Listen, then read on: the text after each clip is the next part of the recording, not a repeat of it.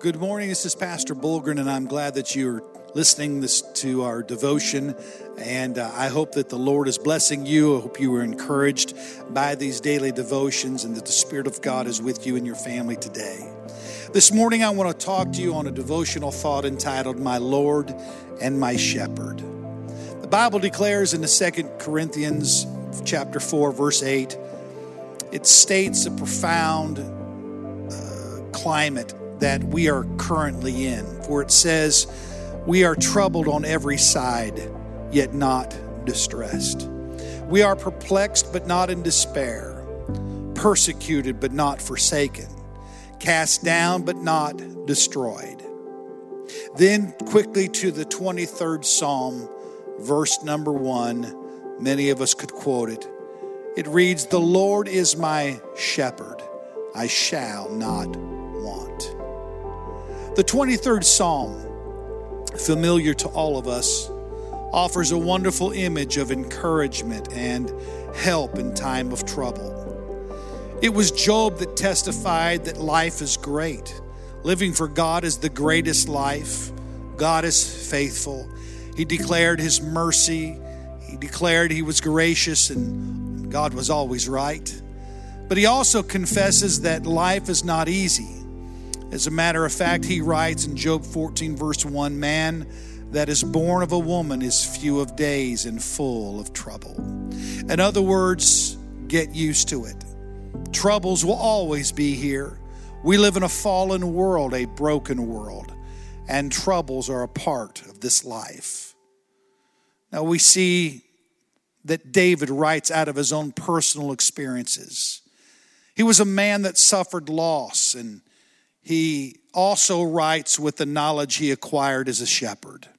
We know that David had suffered the loss of a child, and one sudden, unexpected moment, his life went from contentment to chaos. The word chaos defined means a state of utter confusion or disorder.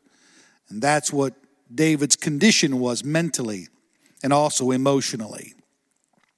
He was so grieved over his his dying son that he could not be consoled.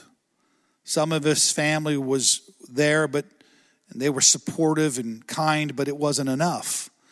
His friends gathered at his time of loss, and they were so kind, but it was not enough. Even the priest would give a word, and it, it helped, but it wasn't enough. The musicians played and were uplifting. But the beautiful music wasn't enough. But then he got up from where he was and went to the house of God, and he began to worship God. Why? He needed to feel the touch of his shepherd. He needed to hear the still small voice of his shepherd's voice saying, I am here, it's okay. David needed the affirmation that God, his shepherd, was still there. He said, I know that my son cannot come back to me, but I know that when I call on the name of my merciful Savior, as I reach out to him in my brokenness and my sorrow, that he will not remain far off, but rather he will come to where I am and comfort me. He will restore my soul and my peace and my troubled mind. I know that my merciful shepherd will pick me up again and he will keep me. That's why he could say, yea, though I walk through the valley of the shadow of death, I will fear no evil. In other words, death has come near. And due to its close proximity, death's shadow has blocked out the sunshine that once was so bright.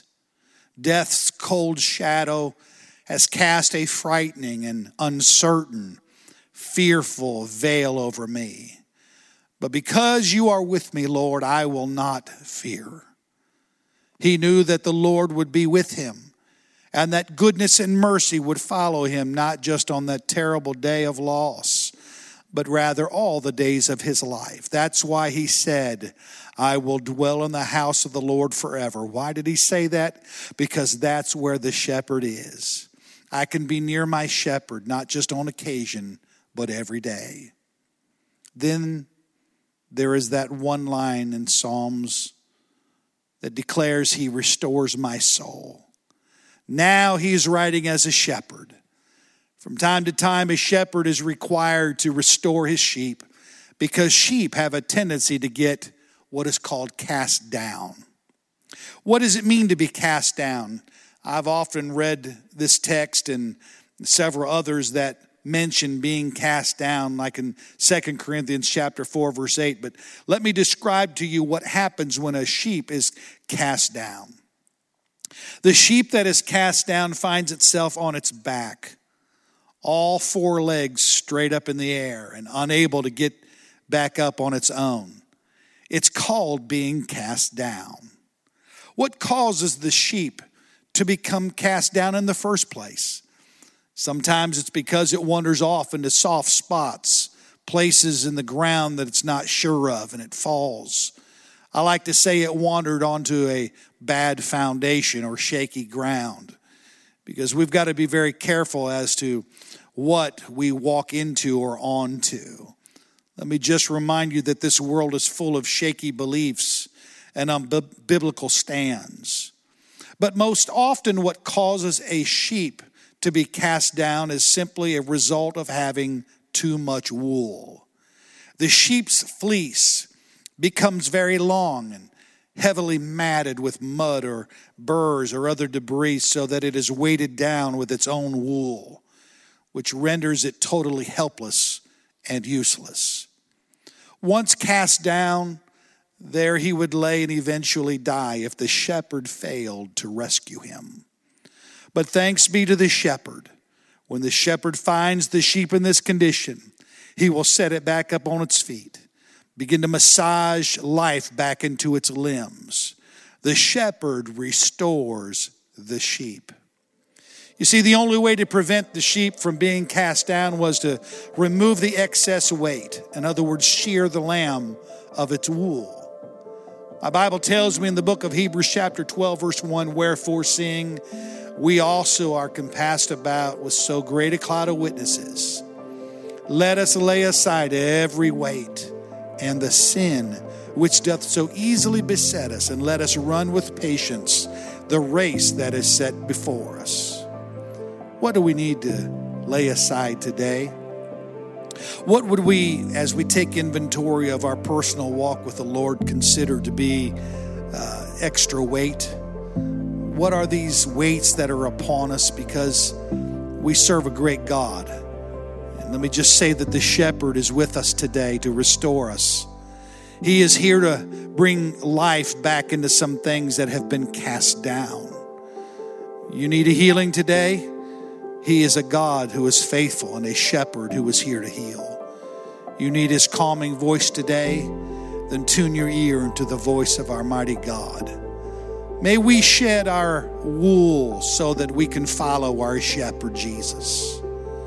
God, my prayer today is that you would unburden me so that I may follow and hear your voice with clarity. Help me not to be cast down.